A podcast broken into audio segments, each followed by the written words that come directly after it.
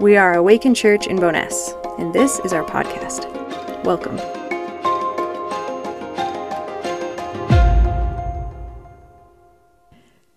Uh, spending the last few weeks, months, sort of um, just reading Daniel a lot and researching Daniel and just lingering in that space um, has been deeply impactful for me. And so the things I've learned and the kind of the inspirations I've gleaned from this story, I simply, I think my dream as a preacher is just to sort of fall in love with the text in front of you.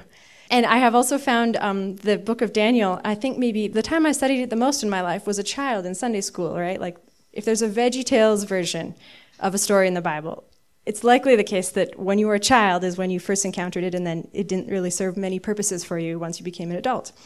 Uh, and so here I am in Daniel as an adult, noticing that it's not a children's story, and it is a deeply complicated, complex story with intersections of power and colonization, forced assimilation, and fiery torment, and uh, there's a lot here. So um, I encourage you, if this is uh, your first Sunday here in this series, to go back and listen to the last two sermons on Daniel. But today, yes, we are in chapter two and three, where the king has his dream of a golden statue and wakes up the next day to build or erect a golden statue and then threaten all who do not bow down and worship it with fiery torment. Wow. So there's a lot here. I'm going to begin by reading a few verses from Daniel 2, uh, and there should be a slide, yes, and hopefully it's re- legible or readable. Daniel 2, 2 to 6 begins. So the king commanded that the magicians, the enchanters, the sorcerers, and the Chaldeans be summoned to tell the king his dreams. So he's had he, he's woken up with a terrible in, in, from terrible dreams, or, or he can't even sleep. And as you remember from Daniel 1, um, this king has taken captive all of the kind of uh, wise and noble, kind of upper class uh, folks of all the lands that this king has conquered and dominated. And then before these youth are, you know, able to stand before the king, they have to go to something like a residential school where they are given new names, new identities, a new diet, so that they would ultimately be given a new body that looks like the body of the Babylonian Empire. And so now, several years of training and forced assimilation, of being severed from your ancestral ways of knowing and praying and relating. Now, the, the young men, or the young eunuchs now most likely, um, stand before the king. And the king summons them because he has been unable to sleep due to a, a terrible dream. It says, when they came in and stood before the king, he said to them, I have had such a dream that my spirit is troubled by the desire to understand it. The Chaldeans said to the king, this is an important moment in the story. Uh, he uses the term Chaldeans, which is like another word for the Babylonians, meaning they stand in front of him now because they are no longer members of their, of their nation. Like he has completely severed them from their identity, their memory, their history, their past. They are now removed from time, and he speaks to them Chaldean to Chaldean. And the, the book of Daniel in the Bible is written in both Hebrew and Aramaic. It begins in Hebrew, which would be the ancestral language, the mother tongue of these subjugated boys. But here in Daniel 2, verse 4, the text switches into Aramaic, which is the language of the colonizer, the language they would be forced to learn. So um, imagine the original audience of this story, um, who first heard it in the original languages. Your imagination would just be captivated at this point, because you would have an elder uh, speaking to you in your indigenous language, and then at this moment it switches into English the language that you all had to learn. And it, so it's this powerful moment. It says, um, The Chaldeans said to the king in Aramaic, and the book of Daniel is now in Aramaic until chapter 8. They start, O king, live forever. Tell your servants the dream, and we will reveal the interpretation. The king answered the Chaldeans, This is a public decree. If you do not tell me both the dream and its interpretation, you shall be torn limb from limb, and your houses shall be laid in ruins. But if you do tell me the dream and its interpretation, you shall receive from me gifts and rewards and great honor. Therefore, tell me the dream and its interpretation. Wow. This king has had a dream, and he believes it is from the gods. He suspects that it contains a message for the state, but he is powerless to know its meaning. We must notice the irony here at the beginning of this story. The narrator is hoping that we notice something. This powerless king gathers his smartest and wisest and most insightful subjects, essentially building an advisory committee and he demands that they tell him what he was dreaming about because he has no idea. There's a double irony here. So, th- this most powerful man in the world is confessing to his powerlessness and incompetence because he's like, I don't know what's real. I don't know what my dream meant. I need your help. And the second layer of irony is that this king is a colonizer. He has gathered his colonized subjects and he admits to their face, I have no idea what this dream means. I have no idea how to figure out what it means. I have no idea if I can trust any of you to tell me the truth about what I mean, what it means. You see, I have conquered your land. I have forced you to learn my way of knowing, my way of discerning the truth, but now I need you to offer me advice, for I do not know and I have no way of knowing. The advisory council has been successfully assimilated because they greet the king with the phrase, Long live the king which is ultimately ironic because um, the dream he has, which we'll see in a moment, is about how very temporary his reign is. But these advisors have been fully assimilated to have no dream outside the success of this one vision of humanity, and they say, Long live the king. After the king confesses, he has just awoken to a fearsome dream that will call his eternal reign to account.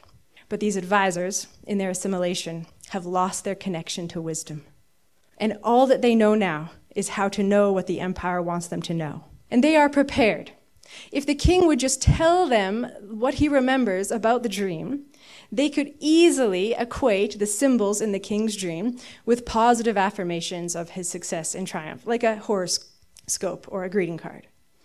And so here we find the king caught in his own trap, because the king cannot trust the people that he has successfully turned into clones of himself for they too have become incompetent. He does not have a council of wise advisers. He only has terrified subjects in an impossible situation because the King of Kings, the man who holds all life in the balance, is entirely incompetent, and no one in his entire dominion is allowed to say that out loud or even dream it in secret. No one can question the incompetent king, and yet everyone knows that the king is incompetent. And this, the story begins this way with this kind of dreaming king standing before his terrified subjects saying, I have no access to understanding this. What are your ways of accessing understanding? And they're like, We forgot all about that. We are Chaldeans now. Long live the king. And so I think this text, all of a sudden, it's no longer for kids because it reminds us of the fact that all of the kings, all of the great rulers in human history have actually been completely incompetent and, and, and completely out of touch with reality. And that, that's part of kind of the archetype of this king. Everyone knows this. Uh, but no one's ever allowed to say it. Uh, we know that our rulers and world leaders are often just bumbling fools, completely out of touch with the reality of the people they rule over. Just like the king of Babylon has no clue what reality is, what fears and longings and hopes and dreams the people have. So the great leaders of our history have revealed themselves as being stuck in the clouds, asleep to the waking world. Think of Marie Antoinette commenting on the plight of her starving subjects let them eat cake. How clueless.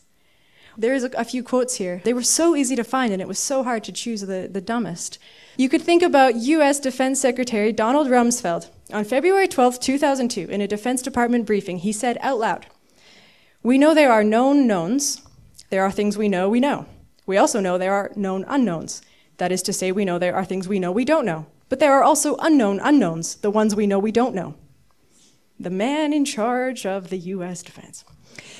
In 2003, Vice President Dick Cheney commented on invading Iraq and initiating a war on terror that would last eight years, cause the violent death of more than a million innocent Iraqi people, 1.8 million Iraqi refugees, and would uh, end welcoming home one in four US soldiers with permanent bodily and mental health injuries.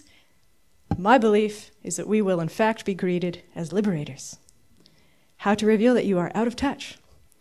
George W. Bush said in November of 2006, they misunderestimated me. It turns out we always do. We always do. In 2004, this same president said what every other world leader has always said Our enemies are innovative and resourceful, and so are we. They never stop thinking about new ways to harm our country and our people, and neither do we. And not to harp on the Republicans, when Barack Obama was first running for president, the one and only Joe Biden said publicly, I mean, you got the first mainstream African American who is articulate and bright and clean and a nice looking guy. I mean, that's a storybook, man. That's one giant confession in front of the world that you are completely out of touch and clueless. In the same way, in 2005, you'll love this one, George W. Bush said to a divorced mother of three in Nebraska, You work three jobs? Uniquely American, isn't it? I mean, that is fantastic that you're doing that. The stupidity of kings is dangerous. Remember when Trump learned that Lysol and bleach could kill the coronavirus on surfaces and then got behind the podium in a White House briefing and declared, I see the disinfectant where it knocks it out in a minute, one minute. Is there a way we can do something like that by injection inside or almost a cleaning because you see it gets in the lungs and does a tremendous number on the lungs? Then pointed to his head and said, I'm like a person who has a good you know what. He then asked the members of the National Security Council if they could nuke hurricanes rather than letting them hit the US the king and Daniel waking up saying, I just had a dream and I have no idea what it means, but I think it's important. Can you tell me? And, and, and not to um, just pick on the United States. Justin Trudeau is maybe a more relevant example to the king in the book of Daniel. You see, in 2017, Justin Trudeau told Saskatoon Tribal Council Chief Felix Thomas, he said, There is no relationship more important to him than the one with Indigenous people. He then said that most of the indigenous youth he spoke to wanted nothing more than a place to store their canoes and paddles so they can connect back out on the land. While condemning indigenous leaders for being out of touch with the wants and needs of the indigenous youths who were living on the reservation. He was accusing the indigenous leaders of being out of touch. He's like, I know what they want. They want canoes and paddles. So, Cree NDP MP Romeo Saganash wrote a scathing and satirical response to Trudeau, voicing his support for the National Canoe and Paddle Program. Something he said that must have been erroneously left off the Truth and Reconciliation Commission's 94 calls to actions.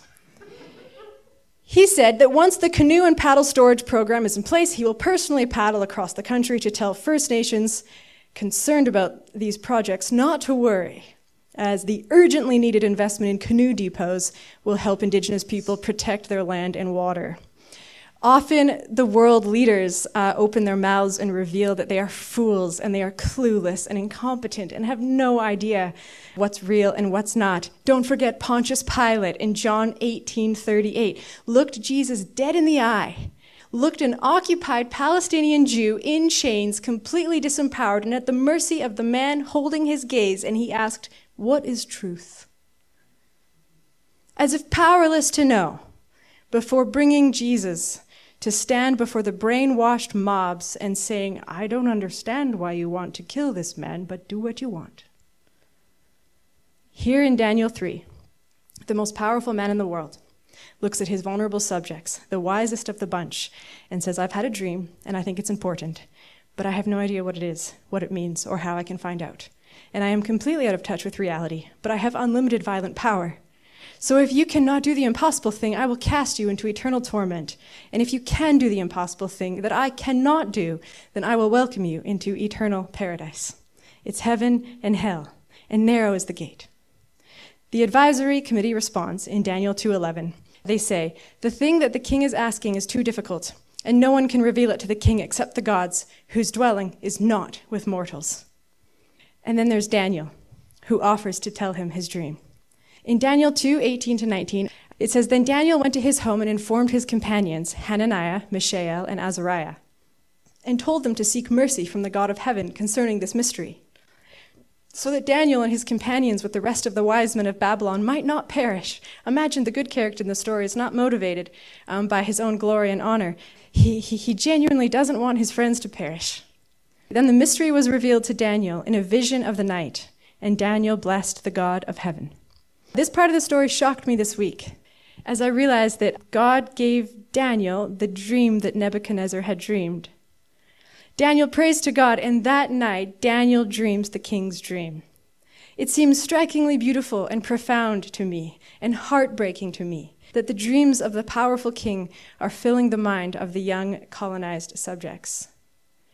It made me wonder how many of us have had to dream the colonizer's dream. How many of us have had to accept the vision that serves someone else? How often have we accidentally dreamt Jeff Bezos' dream, the American dream, the prosperity gospel's dream, the slaveholder's dream, the dream that hard work and virtue would lead to safety and belonging? Perhaps we've accidentally dreamt the stock market's dream, the landlord's dream, the CEO's dream. Here we find young Daniel dreaming. Is he dreaming in Hebrew or Aramaic? I don't know. He's dreaming the dream of someone else. And in his dreams, there is a golden statue of a body that does not look like his.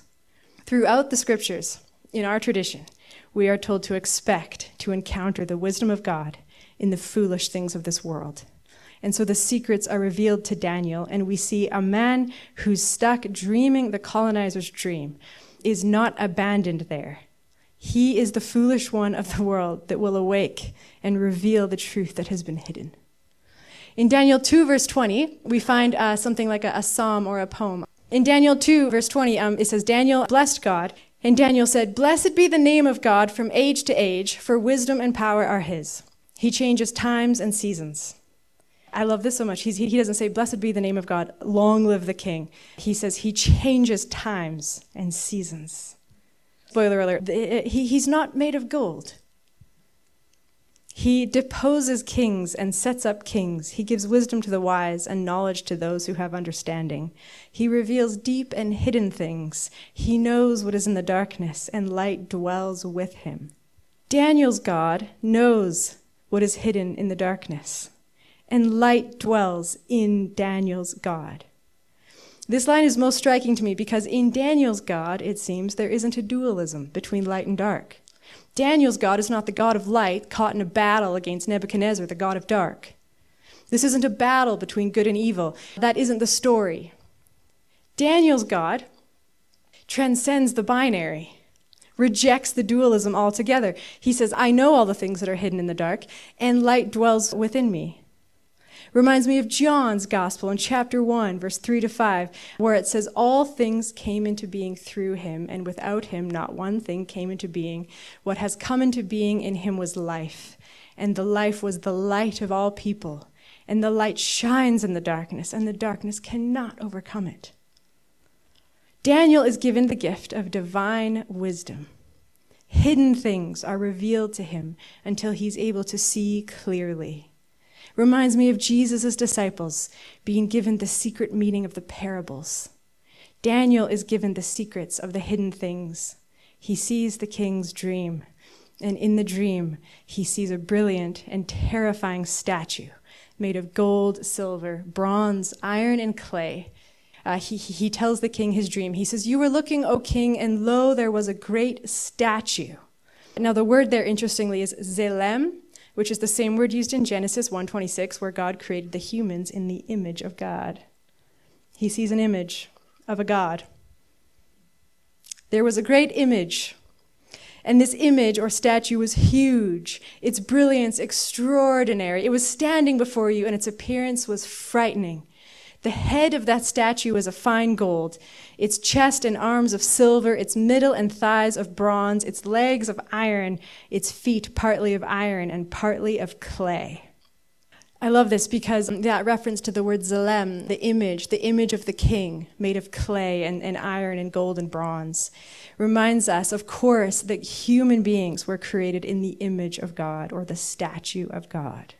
But the king of Babylon, like all kings in history, dream of their own image. And the image of the kings of the world is made of gold and silver and bronze and iron and clay. In the dream, however, that this king dreams, there's a tiny stone that comes and strikes the feet of the statue, the feet that are made with clay, and the statue crumbles.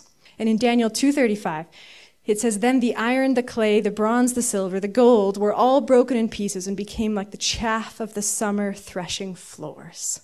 And the wind carried them away so that not a trace of them could be found. But that stone that struck the statue became a great mountain and filled the whole earth. A small stone destroys it, a small stone takes the gold and silver and bronze and iron and turns it to chaff until it disappears, until it becomes nothing, not even a trace, an ultimate and eternal end. The king in the story, however, it's very strange. He's not moved to fear. This, this image doesn't terrify him. And I'm like, that's so weird. How does this vision not? Oh, I remember now. You're clueless. You're a king. You, you, you just saw, oh, gold, head, me, king. Got it. That's it. He misses the point. He has no insight. He sees the gold and the iron, but he does not notice the clay and the stone. He has no sense that his kingdom exists in time, that he has no sense that his kingdom exists in a place. He has no concept that he is a human being living in human time and dependent upon the place where he stands, because empire always represents an age that cannot tell the time an age that does not know its own name. Empire represents an idea of immortality in which the image is ageless and nameless, unchanging and unresponsive. So the king in the story goes and immediately builds the image from his dream, according to his favorite bits of the dream. He builds a giant golden statue it, it, just you, you have to pause here for a minute. Like if you heard the story a lot as a kid and you picture the golden statue, it's like what what a fantastic ancient story. But just think think about it for a moment. He erects a statue, a statue which has eyes that cannot see, a statue which has a head that cannot comprehend, hands that cannot touch, and a heart that is cold and immovable, timeless, ageless, nameless, and useless. It is the image of the King. It is the image of Babylon. It is the image of empire. It is the image of King Nebuchadnezzar, who also has eyes but apparently cannot see, and feet but cannot move, and a mouth but cannot cry out. And he erects this image as if to say, This is who you must become. Uh, and, and, and the sad thing is, this is who one must become if he should seek to dominate the earth. You must become made of stone. You must become ultimate. You must become timeless and ageless. Become the namer of all things who does not know his own name. You must become frozen in time so as to be the same yesterday, today, and tomorrow. And you must force all the humans of the world, which you control, to numb themselves so that they can keep being productive. Uh, you must convince them to spend millions of dollars to also never age or weaken or appear vulnerable. You must convince them to amass unspeakable amounts of debt to establish that they too are impervious to change. The king lifts up this image and reflects back to us who we have become. The king is like the algorithm, revealing to us who we are and what we, what we want. And then the king demands that everyone bow down and worship. He lifts up the mighty, stony immortality and calls the lowly to bow down.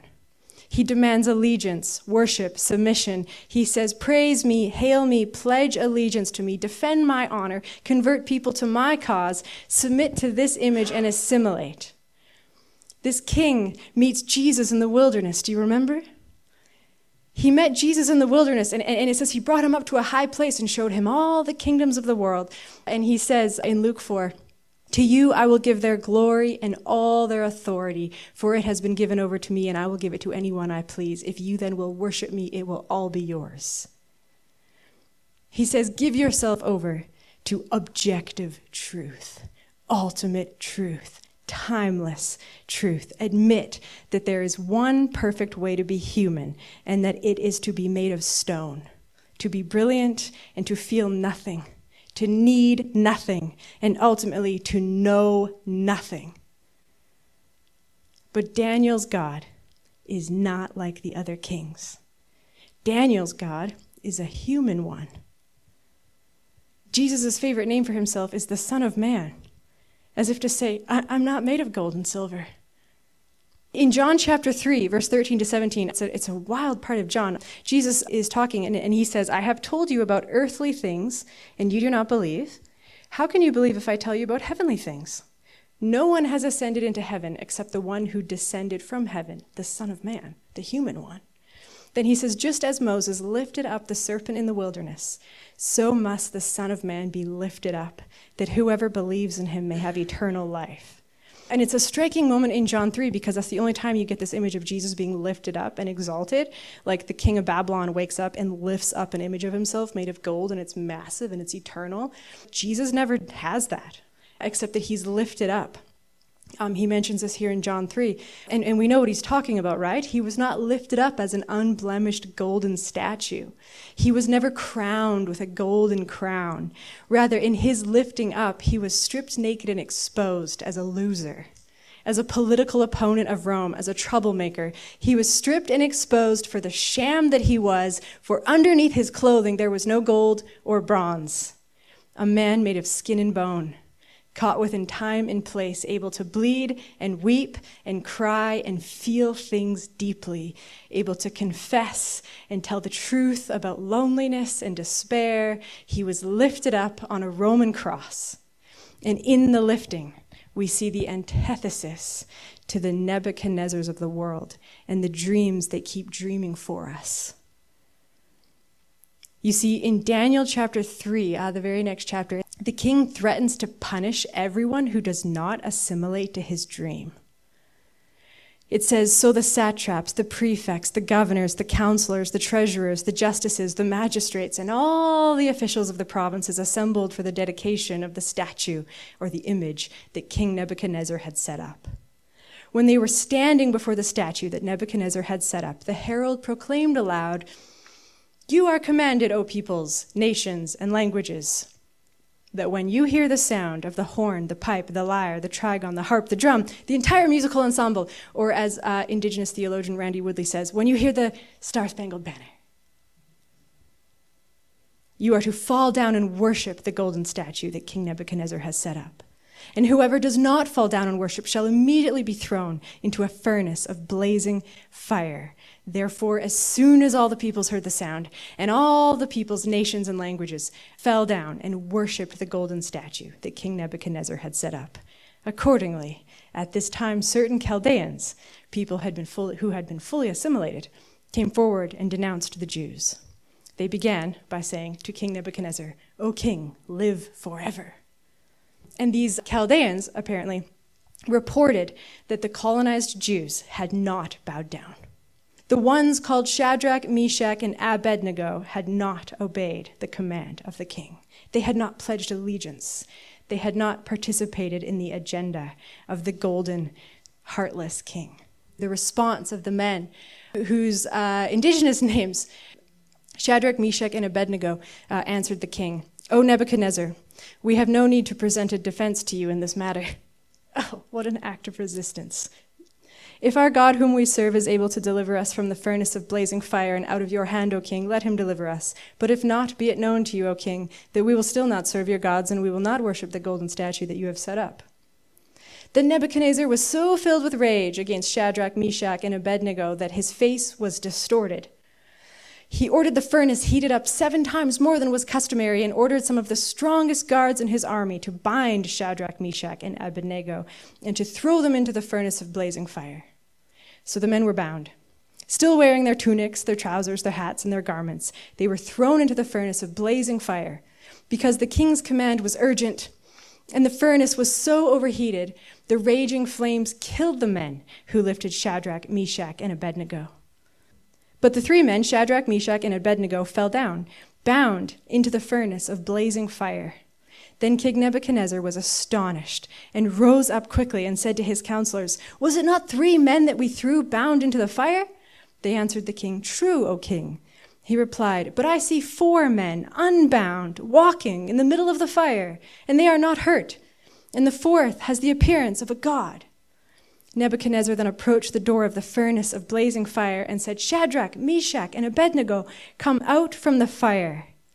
And the satraps, the prefects, the governors, and the king's counselors gathered together and saw that the fire had not had any power over the bodies of those men. The hair of their heads was not singed, their tunics were not harmed, and not even the smell of fire came from them. So now, and this is such a, a profound moment, um, Nebuchadnezzar's response, this blows my mind. He said, Blessed be the God of Shadrach, Meshach, and Abednego. So that part doesn't blow my mind, of course. Like, this is a, a common thing. Blessed, like, wow, wow, your God is great. Like, he admits, like, wow, your God is, I, I'm sorry that I forced you to unlearn all of that in, in the, the school I, I forced you to go to. Uh, he acknowledges that, Blessed be their God, uh, who has sent his angel and delivered his servants who trusted in him. They disobeyed the king's command and yielded up their bodies rather than serve and worship any god except their own God. Therefore, and this is the king's decree, uh, this is not something that Daniel says or these three men say or the God of these men say. The king says, Therefore I make a decree. Any people, nation, or language that utters blasphemy against the God of Shadrach, Meshach, and Abednego shall be torn limb from limb and their houses laid in ruins. For there is no other God who is able to deliver in this way. And this text blew my mind this week as I was remembering that the colonizer invented the concept of hell. He says, This is the one true God. If you don't worship this true God, I will see to it that you burn in hell. And I, I, I lingered in this part of the story for many hours this week because I realized that the king who can only get you to do what he wants by threatening you with fire is an incompetent king. If we believe that Jesus is standing by to condemn us to hell if we get up from the ground, what power does he have? I mean, think about it. What power does the king who fails to earn the trust of the vast majority of human beings really have? What power has the king who loses the fight for your affections every day to porn and Amazon? What power? This story in Daniel forces us to reckon with our theologies of heaven and hell. Because it seems like here the, the scriptures are holding up a mirror and demanding that we examine ourselves and our beliefs about God and humanity and goodness. Do we worship a king like Nebuchadnezzar? Do we have to bow down lest we burn in his fiery furnace? I was struck this week to the point of tears, remembering when I was a child, I was terrified of hell. I was afraid, I'm going to see you, some of you nod your heads, that if I said a swear word in the privacy of my own mind, at that exact moment, the rapture would happen, and I would spend eternity in fiery torment. I lived in fear. You see, I did not freely run into the loving arms of God. I was frozen in fear of flames. I didn't tell my friends about Jesus because I thought Jesus genuinely loved them and could teach us what love really looks like. I didn't want my friends to burn in hell. I was afraid for my friends. I was really sad because I got an invitation to a party that's going to be the greatest party of my life, but at that party there's going to be a torture chamber in the basement and my friends are going to be there. And I'd rather be with my friends, but at the party, and I don't know. Uh, but my, my, my religious leaders just said, don't question it. God's way is higher than your way. And that was it. And then I stumbled across Daniel chapter 3, and I said, wait a minute. Is our king like the king of Babylon? Or is our God the one who is set on reconciling all things? Whose heaven comes towards the earth and rains mercy and compassion upon the humans, who gives the earth to the meek and comforts all who mourn, who sees himself in the least of these, who comes as the virgin's son, the slain lamb, a prophet rejected in his hometown, abandoned by all who fear the shame that he did not fear, a king who can admit to feeling rejected by God a king who speaks in parables and reveals the mystery of the kingdom to little children, a king who is lifted up on a Roman crucifix, who, it turns out, did not die to change God's mind about you. As if child sacrifice could appease the wrath of a good king. We've heard this story before. Our God comes as a king who dies to change our mind about God to change our mind about violence and child sacrifice and, and fiery furnaces for those who don't obey, a God who can do more than offer a get out of hell free card, a God who can descend to the hell that humans have made and rescue those who've been held there, a God whose wrath doesn't just benefit himself. Think about that. The fiery furnace benefits no one but the king. And it works so well, if you think about it, that other subjugated peoples come and report Mishael, Hananiah, and Azariah. They carry them to the furnace themselves and die in service to the golden king. The cross benefits Caesar. The, the cheap labor benefits Pharaoh. The fiery furnace only benefits the king of Babylon. Everything is flammable to that fire except maybe gold, silver, and bronze. The cheap labor benefits the CEO, and the renter benefits the landlord. But the God who is named Jesus is not made of silver or gold. The God who is named Jesus appears to a lowly Hebrew named Moses and says, I know they don't know my name. I know there's a big golden statue and their gaze is being held by it. I know they don't know my name, but I have heard their cries. So take off your shoes because this is holy ground. This is the ground of liberation. There is a God. He is not made of gold. There is a God who can love. There is a God who can make his love perfect in our midst, a God who loves you, and a God from whose throne a river of justice flows, a God who is bent on making all things right, on reconciling all things, on bringing the mighty down from their thrones, uh, not because he hates them, uh, but, but because he believes that those who are not on the throne know more about wisdom and insight and belonging. A God who says to the meek, The land will belong to you.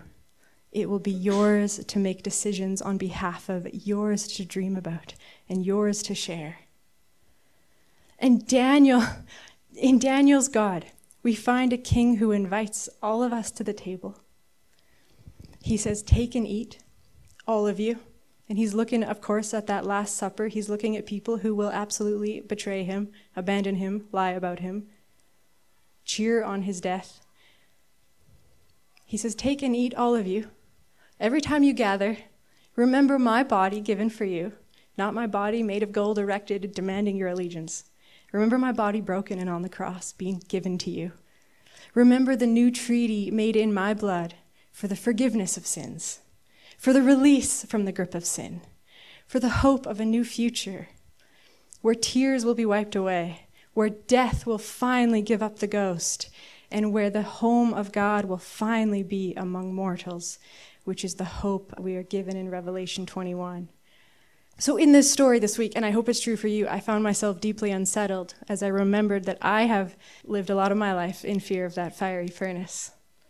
And it made me wonder if I hadn't yet fully met the God who is there in the furnace, busting his people out of there. I pray, O oh God, that you would reveal the mysteries to us.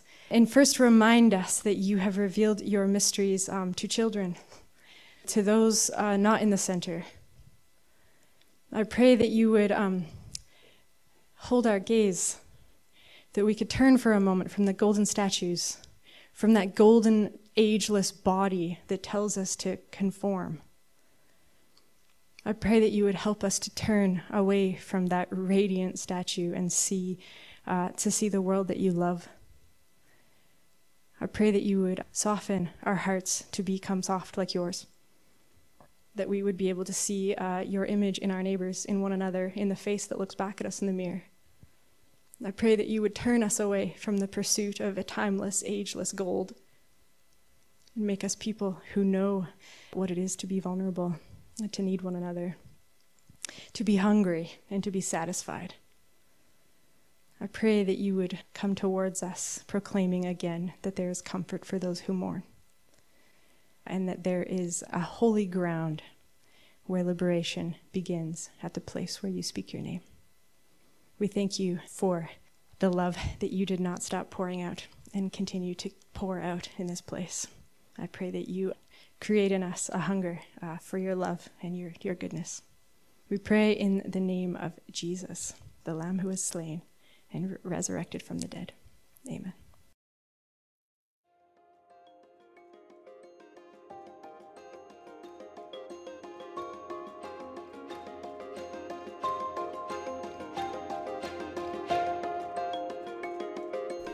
Awaken Church is located in Mohkinstsis, specifically the neighborhood of Bowness. Most of us are settler descendants who have benefited from the legacy of colonialism and forced assimilation, which continues to harm the people of this land. We are committed to reckoning with our history and taking action towards reconciliation as envisioned by Indigenous leaders and knowledge keepers.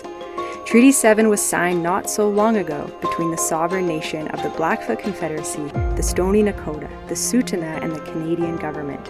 We honor that at the heart of the treaty was a dream for a shared future, and we wholeheartedly believe in this dream.